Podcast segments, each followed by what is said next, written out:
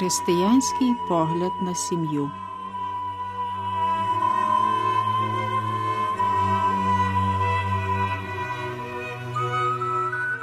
Між книгами Старого Завіту є одна дуже дивна і дуже гарна. Називається вона Пісня пісень.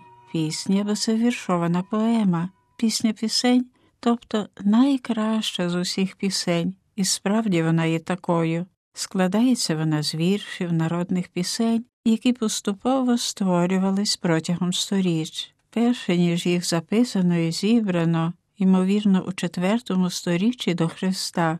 В одну не дуже об'ємисту книгу вони раз у раз проходили крізь усну словесність. Ця книга була частиною єврейських канонічних книг. Перед приходом Христа євреї вважали її священним писанням, яке через Боже натхнення передавало слова Божої мудрості або історію союзу Бога з вибраним народом. І саме це вводить нас у подив, бо пісня пісень це поема любові, яка розповідає про любов хлопця до дівчини.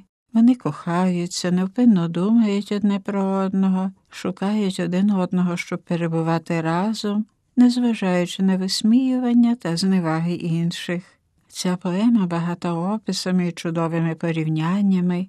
Хлопець уживає пригарних метафор, взятих з природи, аби ними описати красу дівчини, її постать, обличчя, очі, волосся, поведінку. Також дівчина, зачарована своїм хлопцем, бачить у ньому тільки красу і силу. Пісня пісень закінчується домовленням про подружжя з родиною дівчини. Чи таку любовну поему слід вважати за досвід Божого об'явлення? Чому цю пісню зараховано до священних книг? Стосовно цього давались різні відповіді та пояснення.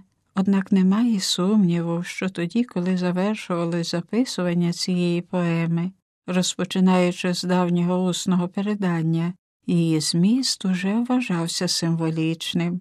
Любов хлопця до дівчини символізувала любов Бога до вибраного народу.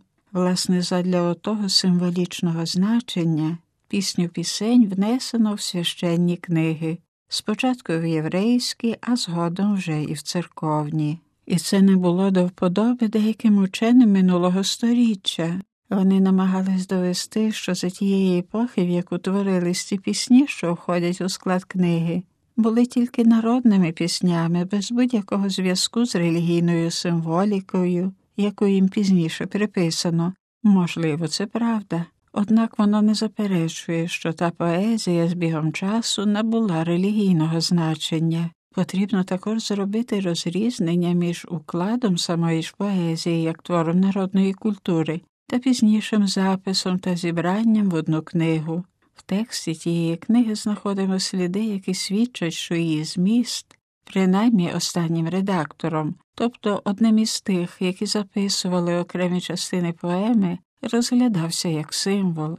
А втім, уже й саму появу тих пісень можна вважати посланою Божим провидінням.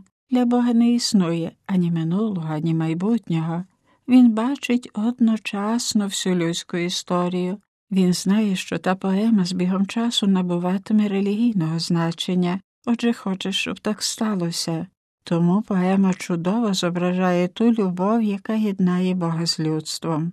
Крім цього, символічного релігійного значення, пісня пісень має ще одне особливе вона підтверджує цінність і красу людської любові, любові двох закоханих. Уже сам факт, що поема, яка описує таку любов, зарахована до книг Божого об'явлення, доводить, що любов не може бути чимось поганим, доводить ще щось більше, що вона щось гарне і цінне.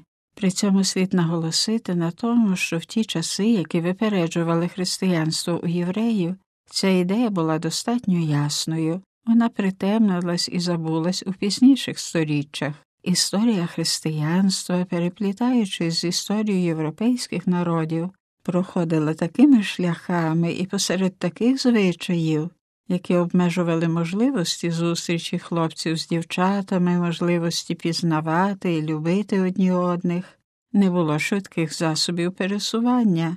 Перш ніж розвинулась індустрія, тобто практично до 19 століття, Це обмежувало можливість вибору подругів до найближчого середовища, тому то й подружжя перед індустріальної епохи вирішувались батьками або родичами, беручи до уваги спадкоємні, а інколи й політичні цілі.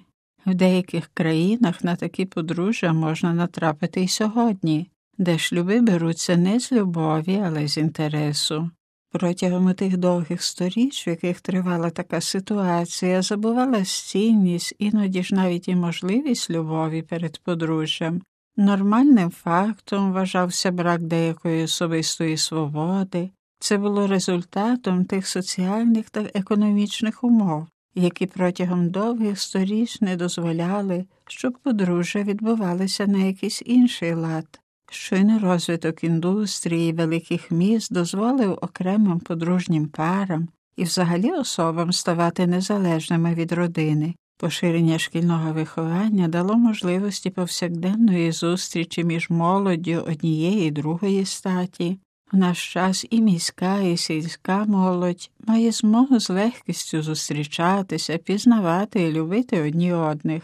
І ось в одній книзі святого письма, званій пісня пісень, бачимо, що немає нічого поганого, що чиста і правдива передподружня любов це річ гарна, слушна і схвалена Богом.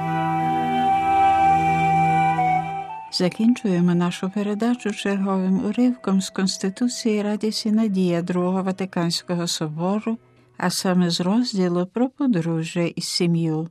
Подружня пара повинна знати, що в своєму призначенні передавати та виховувати людське життя, що треба вважати їхньою головною місією, вони є співробітниками любові Бога Отця і не би її висловлюють, тому вони повинні виконувати свої обов'язки з почуттям людської християнської відповідальності, з пошаною повною смирення перед Богом.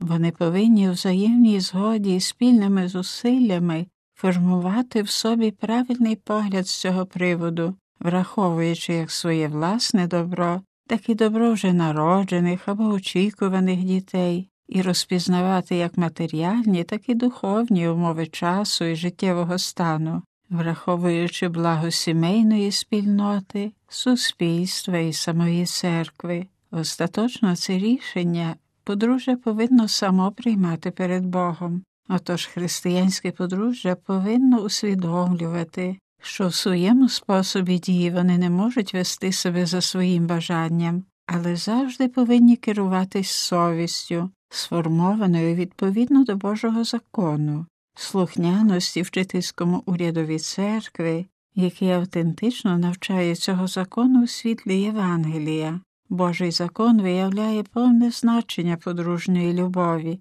захищає її та спрямовує до справжньої людської досконалості.